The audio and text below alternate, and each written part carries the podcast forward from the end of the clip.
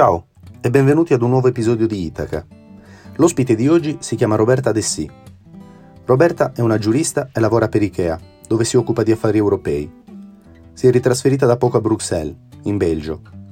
Con Roberta abbiamo parlato ad esempio del suo rientro a Bruxelles dopo una parentesi di vita in Svezia, nel quartiere generale di Ikea, della sua passione per le politiche pubbliche e di quanto l'ospitalità sia una delle caratteristiche più tipiche dei sardi. Buon ascolto. Eccoci. Ciao Roberta, come stai? Ciao Federico, bene, grazie. Tutto bene. Anche tu, come me, ti trovi a Bruxelles, eh, dove lavori come Director of uh, Regulatory Affairs per uh, IKEA, giusto? Corretto. Ascolta, prima di chiederti di tradurre il tuo ruolo in italiano, anche per chi ci ascolta, e magari di immergerci più nello specifico su quello che fai, e sul tuo background, volevo menzionare il fatto che tu sei tornata a Bruxelles dopo quasi due anni che hai passato in Svezia, in quello che è il quartier generale di Ikea, corretto? Sì, sì, sì, sì. Dico sempre che ho scalato verticalmente l'Europa, cioè partendo dalla Sardegna ho fatto una piccola tappa a Roma, poi sono stata a Bruxelles, anzi Glasgow, poi giù Bruxelles e poi ho deciso di risalire fino alla Svezia. Eh, adesso ho iniziato la discesa di nuovo. Infatti mi, mi, racconterai un po' questa, questi vari passaggi. Come si chiama la cittadina in cui ehm, si trova il quartiere generale del, dell'azienda? Si chiama Elmhult, che noi in italiano tenderemo a dire Almut, perché si scrive con l'A con i due puntini, però okay. loro pronunciano Elmhult. E com'è stato passare questo periodo della pandemia in questa città, ma in generale anche eh, in Svezia, visto che eh, gli svedesi hanno avuto un approccio un po' più flessibile nei confronti del Covid? Sì, ma insomma è stata un'esperienza, credo un po' come per tutti, strana e a volte mi chiedo comunque se è vero che la Svezia ha avuto un approccio diverso, non ha mai effettivamente chiuso uh, i locali, non ha mai obbligato comunque a lavorare da casa, ha tenuto un approccio un po' più libero da quel punto di vista. E si sono viste anche tante immagini comunque di persone, bar, ristoranti. Io quella realtà non l'ho vissuta, perché comunque stando in un paesino piccolo, comunque Helmhult ha 9.000 abitanti, tanti, tantissimi internazionali da tutto il mondo, europei non europei, eh, vivono là proprio per il fatto che si trova una delle sedi principali di Ikea. E quindi di base la, la, la nostra realtà non cambiava tanto, cioè comunque da subito abbiamo iniziato a lavorare da casa perché la compagnia ci ha chiesto di lavorare da casa, salvo quelli che per esigenze lavorative dovevano andare in ufficio. Eh, e le persone erano comunque molto molto caute in una realtà piccola eh, ce ne rendevamo conto un po' di più e quello è stato secondo me anche una, una cosa bella per noi che essendo comunque in natura e non avendo mai avuto un lockdown vero e proprio come è stato in Italia o come è stato da altre parti d'Europa, noi avevamo una via di fuga, quindi sì, lavoravamo da casa, però comunque poi prendevamo la bicicletta, potevamo andare in giro, non abbiamo mai vissuto quella claustrofobia che credo che tanti abbiano vissuto invece in Italia e che deve essere stata ben più pesante. Sì, soprattutto nelle grandi città, molta gente sì. desiderava trovarsi magari più in campagna o comunque vicino al mare o in zone, in spazi molto più aperti. Sì, sì, sì. Però faceva appunto un po' strano sentire le notizie in Italia e poi vivere in un altro paese dove magari le mascherine si usavano meno, c'era comunque, uh, c'erano meno restrizioni in giro, quello sì. Sì, ho provato, ho provato un po' la stessa sensazione, quello di seguire cosa stava accadendo, accadendo in Italia, vedere che magari nel paese che ti ospita le cose non stanno andando di pari passo. Eh. Mm. Ehm, descrivimi un po' quello che fai all'interno di questa grande multinazionale come IKEA che tutti conoscono. Eh, com'è un po' la tua giornata tipo? Eh, qual è la tua agenda giornaliera? Mm, sì.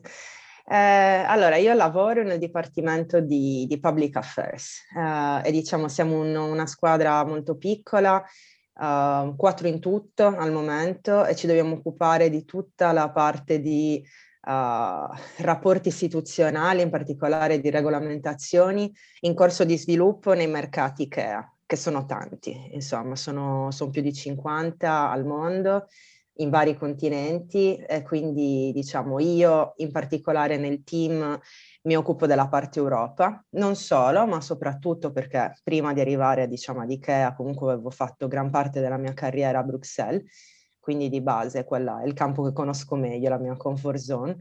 Eh, e quindi seguiamo, diciamo, facciamo un doppio lavoro, da una parte portare dentro al business ai varie persone che lavorano comunque in vari progetti, eh, sono operativi nel, nel, nel, nella gestione del business ogni giorno, portargli le informazioni che vengono da fuori, quindi nuovi progetti di legge che vengono sviluppati, l'andamento delle policy e tutto questo. E poi dall'altro invece il lavoro principale è rappresentare la, la compagnia davanti alle istituzioni quindi cercare di lavorare come partner quando vengono sviluppate comunque delle nuove leggi, portare la nostra esperienza è, è, è questo. Dico spesso che siamo il team che vive alla porta d'ingresso o alla porta di uscita della compagnia, dipende da come lo vedi, però noi mm. comunque siamo dentro, conosciamo comunque tutti i meccanismi interni, però siamo anche un po' fuori alla porta di uscita perché il nostro lavoro è quello di fare collegamento con il mondo esterno. Certo. Eh, e di farli in una maniera che ovviamente uh,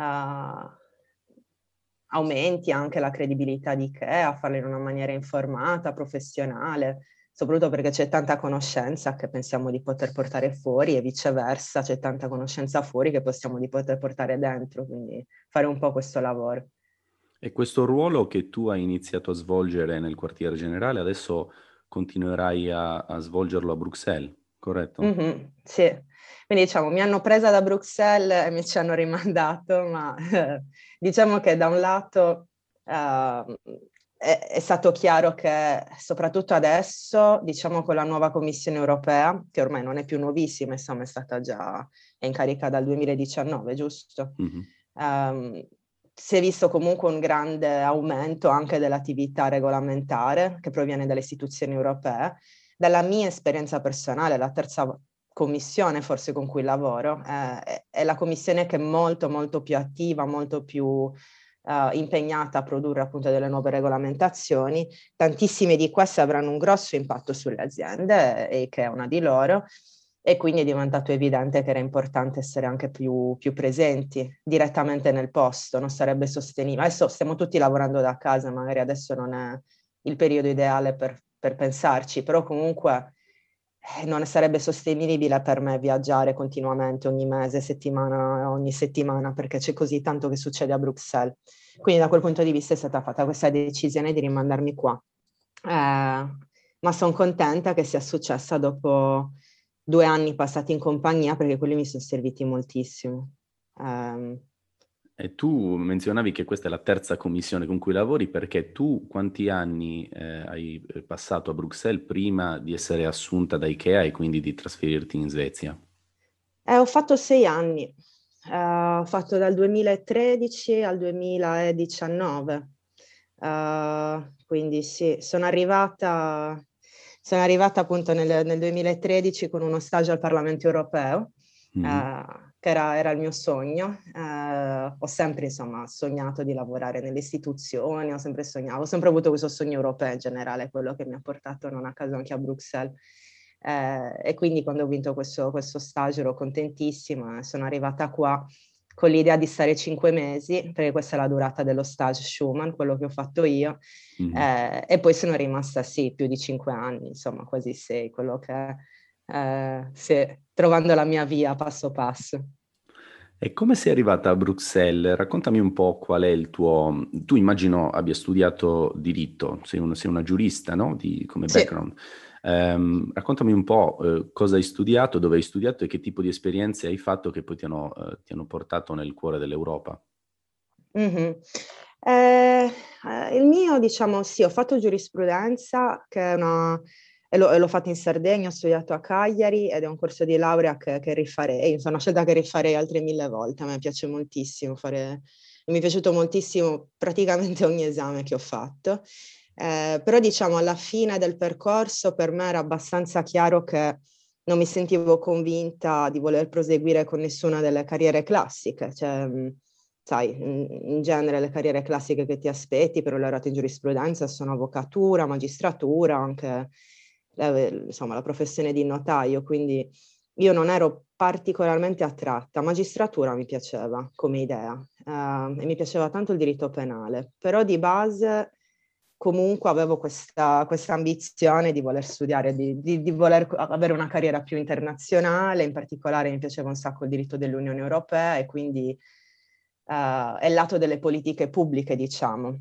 Ho sempre pensato che, che fosse bello non solo fare parte di, quella proce- di quel di quel processo, diciamo, di applicazione della legge che dove gli avvocati e i magistrati lavorano, ma anche della parte di formazione della legge, um, con un'idea forse anche un po' idealista che, che, se vuoi cambiare le cose lo devi fare quando le leggi sono scritte, non quando le leggi sono applicate. Mm-hmm. Eh, e quindi un po' con quest'idea poi mi sono messa a studiare politiche pubbliche, cioè mi sono trovata alla laurea in giurisprudenza e dire mo che faccio? Quindi ho fatto le, l'esame per la scuola comunque forense, per la scuola di magistratura, perché quell'idea comunque continuava a piacermi, però non ero convinta. E quindi poi ho trovato, proprio ma scadeva lì da pochi giorni, il, il bando per questo master uh, a Roma in politiche pubbliche. Eh, molto misto, diciamo, formazione giuridica, ma anche di scienziati politici e di economisti. Quindi ho detto, ma perché no? Comunque era quel campo che un po' mi attirava. Mm-hmm. E quindi ho fatto questo passaggio a Roma, sono stata a Roma un anno, ho fatto questa formazione, questo master di secondo livello, grazie anche al Master in Back, che era un gran bel progetto, insomma, che è stato per un po' in vigore in Sardegna, non so se ci sia ancora. E, e da là è iniziato un po' la mia via sempre a pensare comunque, però mi piacerebbe sì fare politiche pubbliche, ma mi piacerebbe lavorare a livello europeo. Eh, e stavo cercando la mia via là, nel mentre facendo anche la pratica forense, dopo che ho finito la, ho finito la formazione a Roma, finché a un certo punto ho iniziato a seguire anche un altro corso, sempre di politiche pubbliche a Firenze, per cui ho fatto una vita un po' folle, mi ricordo sono stati tre mesi in cui uh, praticamente viaggiavo ogni settimana, cioè andavo dal andavo da Firenze tre giorni alla settimana, poi tornavo a Cagliari a lavorare in tribunale, eccetera, eccetera. Quindi un giorno mentre um, compravo i biglietti, perché cercavo di comprarli comunque per risparmiare in anticipo, ero là nel mio computer, compravo il biglietto del treno, dell'aereo, ta ta ta, e a un certo punto mi trovo una mail in più nella, nella inbox e dico, oh cavolo, ho comprato un biglietto in più. E quindi guardo e invece era la mail del Parlamento europeo. Quindi che ti informava era, di essere che mi informava che ero stata selezionata, quindi ero, ho detto cavolo tutti questi biglietti li perderò, però...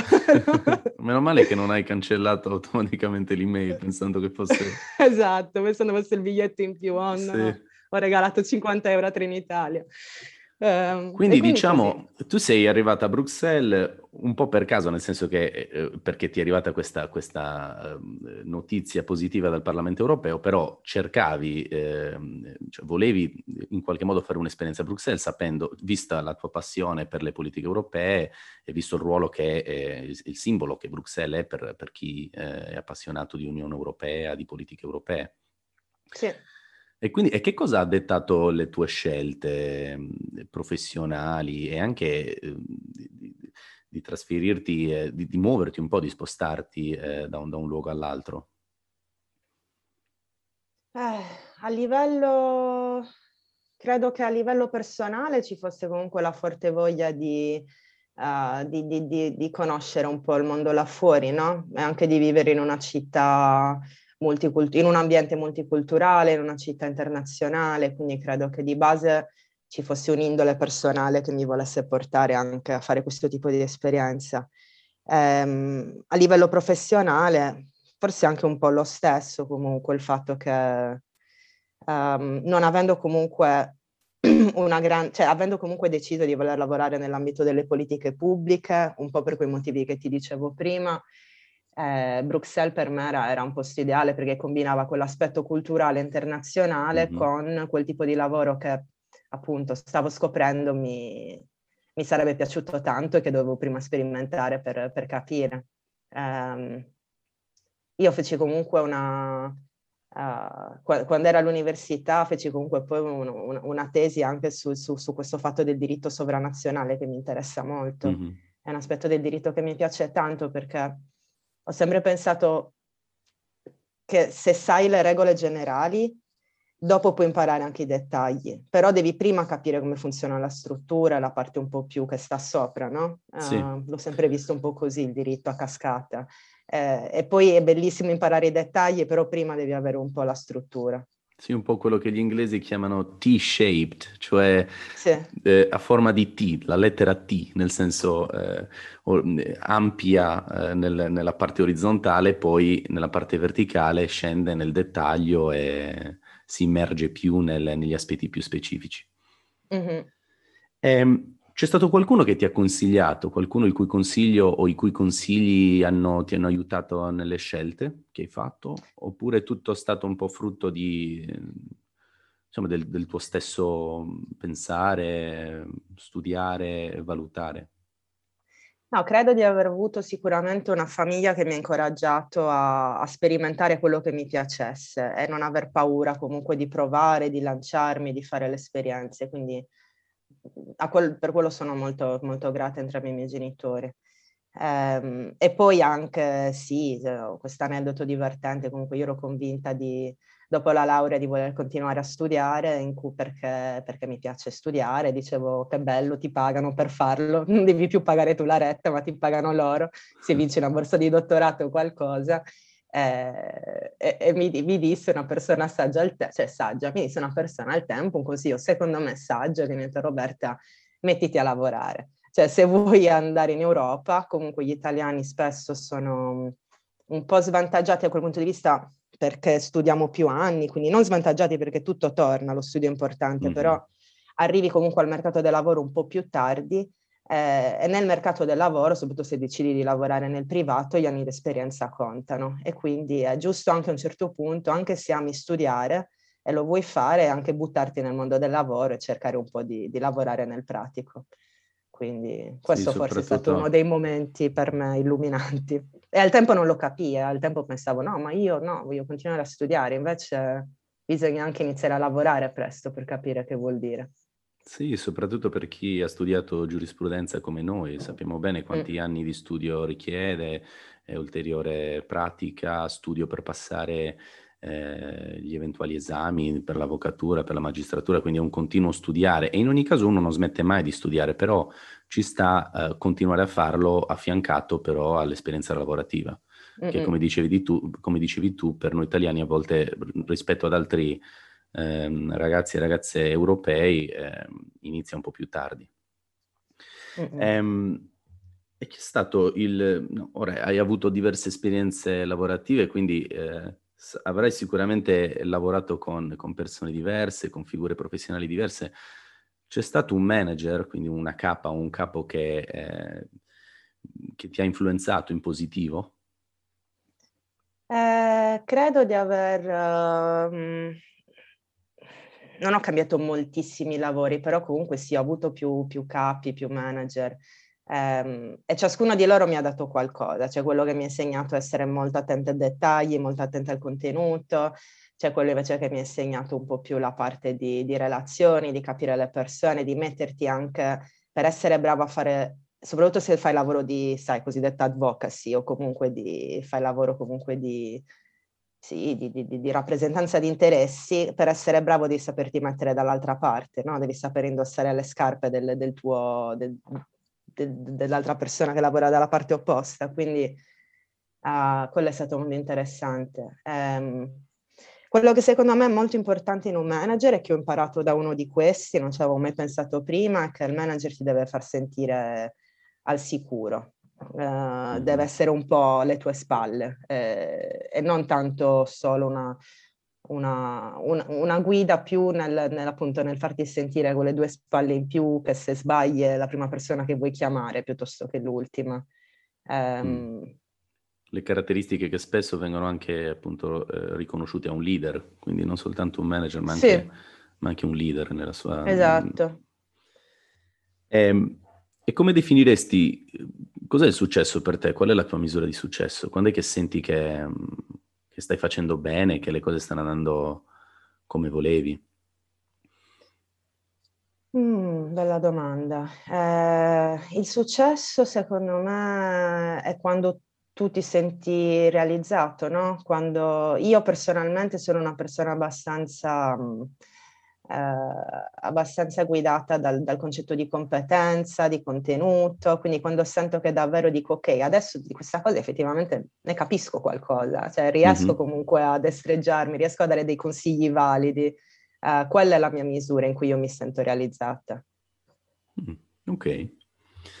Passando a domande magari un po' più leggere e forse anche più divertenti, eh, se dovessi scrivere un libro, su che cosa sarebbe incentrato? Eh, sulle differenze culturali. Mi, mi divertono molto. Uh, soprattutto di... Mm. sì, Bruxelles è un, un, melting pot di persone di tutto il mondo, quindi c'è quello che si offende se arrivi in ritardo, quello che si offende se arrivi in anticipo e vivono tutti sotto lo stesso tetto. Oppure c'è tutte queste differenze culturali che, che mi divertono. E come, sì. farle, come farle convivere all'interno esatto. dello stesso sistema. sì. E, e se, dovessi, se, dovessi, scegliere eh, la colonna sonora della tua vita, eh, che genere musicale sarebbe? Ah, sarebbe rock, quello è sicuro, um, perché è la musica che mi piace. Uh, però non ho pensato ancora una canzone, una in particolare. Però, però... il genere sarebbe, sarebbe il rock. Ah sì, sicuro, sicuro, sicuro. E ehm, qual è il lavoro più inusuale che vorresti provare? E che magari segretamente covi questo interesse, non l'hai mai detto a nessuno, non l'hai mai condiviso con nessuno, però adesso ti obbligo a condividerlo con chi ci ascolta. Un lavoro inusuale a cui non, magari solo eh. idealmente. Inusuale, quella è la cosa difficile, perché lavori usuali in cui io sono negatissima ne ho in mente. L'inusuale bene, che non va, mi viene. Vanno bene anche quelli, vediamo. Ah, sì, volevo fare la stilista da bambina, ma quello figurati, non so neanche cucirmi una... un bottone, sono proprio negata. e che cosa, che cosa stavi facendo l'ultima volta che ti sei dimenticata di che ora fosse? Quando eh, eri in quello, che viene, quello, che viene, definito lo stato di flow, no? Il flusso. Eh, ci sono sì. queste teorie. Stavo sicuramente viaggiando, eh, che è la mia passione principale. Eh, normalmente viaggerei tanto e soprattutto cercherei almeno una volta al, all'anno di andare anche a visitare qualche posto fuori dall'Europa. Eh, l'ultima volta è stata in Messico, poco prima della pandemia, eh, e in quei casi eh, perdo completamente l'orario, più o meno mi guida la luce del sole, è, è buio o no. Quindi immagino sì. ti, ti, manchi molto viaggiare. Sì, tantissimo. Mm-mm. Spero e... potremo farlo presto. Viaggiavi o eh, dovrai viaggiare anche molto per lavoro oppure adesso hai un ruolo un po' più mm. eh, statico e basato Chi più su, su Bruxelles? Chi lo sa come sarà il mondo dopo, dopo questa pandemia, no? Cioè, mm. prima, di, prima viaggiavo parecchio, comunque pur mh, mm, basata, com- cioè quando ero, stavo proprio a Bruxelles, facevo quasi solo affari europei, comunque viaggiavo perché sai, nelle capitali c'è sempre qualcosa di interessante che succede. Eh, e ugualmente anche nel, nel primo periodo di Ikea ho viaggiato parecchio perché andavamo a seguire appunto, perché era il modo di lavorare, no? soprattutto se lavori su tematiche, su più paesi e su tematiche internazionali, c'è sempre l'evento che una volta è a Berlino, una volta è a Parigi, una volta è qua là. Chi lo sa come sarà il mondo do, dopo questa pandemia, no? Eh, sicuramente viaggeremo meno, però spero che viaggeremo un po'. Sei riuscita tu a passare un periodo in Sardegna durante questa pandemia, magari anche lavorando, oppure non è stato possibile? Mm, lavorando purtroppo no, però, mm, però, sì, sono stata in vacanza, molto meno di quello che avrei voluto. Sono riuscita a tornare un po' d'estate, sono riuscita a tornare a Natale per vedere la famiglia, ehm, però no, non quanto avrei voluto, ecco, anche anche adesso ci sono delle regole abbastanza restrittive dove se tu volessi, cioè se volessi andare qualche giorno, questo comporta una lunga quarantena al ritorno, tanti test, tante complicazioni. Speriamo dai di, di risolvere presto. E tu senti che venire da una realtà come la Sardegna eh, possa averti dato un valore aggiunto nelle, nelle tue esperienze? E se sì, che cosa secondo te? Ma secondo me sì, nel senso comunque mhmm, sono tante cose, cioè, credo che ci sia innanzitutto il privilegio di crescere in una terra stupenda, eh, è anche il privilegio che quando vivi fuori hai talmente tanto voglia di tornare a casa, ritrovare quella bellezza, ritrovare comunque quelle, quelle cose che ami tanto e che hai lasciato, e, e il mare, i paesaggi, che, che nel senso eh, non, non, l'hanno tutti alla stessa maniera. Um, e poi credo anche nel mio percorso di formazione comunque um, abbiamo, abbiamo dei, delle università ottime, eh, abbiamo comunque la capacità di formarci tanto tanto bene e credo che il fatto di essere comunque in una realtà comunque più, più piccola e, e più, um, e più, e più siamo, siamo, molto connessi tra di noi, uh, non so come spiegare, però credo mm-hmm. che tutti i sardi si portino dentro un po' di, di orgoglio, no? mm-hmm. dell'essere sardo, di essere nati e cresciuti in Sardegna, eh, del nostro modo di essere, del nostro modo di fare. Eh, credo che in quel senso ci sia proprio un po' uno stampo dis- distintivo che ti porti con te ovunque vai. E pensi che questa capacità appunto di, intera- di, interagire, di relazionarsi, è una cosa che ti abbia, abbia forgiato anche un po' il tuo carattere, eh, che ne so, nel, nel, modo in cui tu interagisci con le altre culture a Bruxelles, per esempio? Sì, poi nel senso ovvio ci sono tanti, um, tanti stereotipi in tutte, le, in tutte, le, culture, in tutte le, le, le, appartenenze, diciamo, però secondo me l'ospitalità dei sardi è una di quelle cose verissime, no? Cioè che comunque mm-hmm. magari siamo persone che alla, alla, all'inizio potremmo essere leggermente più diffidenti, però una volta che conquisti una persona ti, insomma, ti, ti apre il cuore, ti apre le porte di casa, è curiosa credo che questo, magari ovvio, può essere uno stereotipo, non è che siamo tutti così, però secondo me è una di quelle caratteristiche be- belle che io ritrovo sì. in tanti, cioè, almeno nella mia esperienza io ritrovo in tanti. Sono d'accordo con te. E, e alla luce di quanto detto, soprattutto di questi ultimi scambi, eh, la domanda finale è, è, quando torni in Sardegna? E non mi riferisco ovviamente al, all'estate, alle vacanze. Chi lo sa, Um, quando tornerò, quello che so è che quando tornerò, tornerò per starci. Ho un po' questa idea in mente. Mm-hmm. Eh, e quindi forse voglio ancora sperimentare un po' il mondo qua fuori e, e, e tornare con questo bagaglio a casa. Uh, però ho sempre un po' questa idea che quando torno, torno per restare. Mi sembra un piano perfetto. Mm. Roby, grazie mille per la chiacchierata, eh, che spero di poter continuare di persona a Bruxelles non appena sarà possibile incontrarsi eh, in un pub o in un ristorante eh, davanti a una cena. Ehm, ti faccio un grosso in bocca al lupo con questa nuova avventura che non è, non è poi così nuova, nel senso che continuerai a lavorare per Ikea, ma lo farai stavolta da Bruxelles ehm, e spero di vederti presto. Altrettanto, grazie mille. Grazie a e te. A presto. Ciao, ciao Roby. Ciao ciao. ciao, ciao.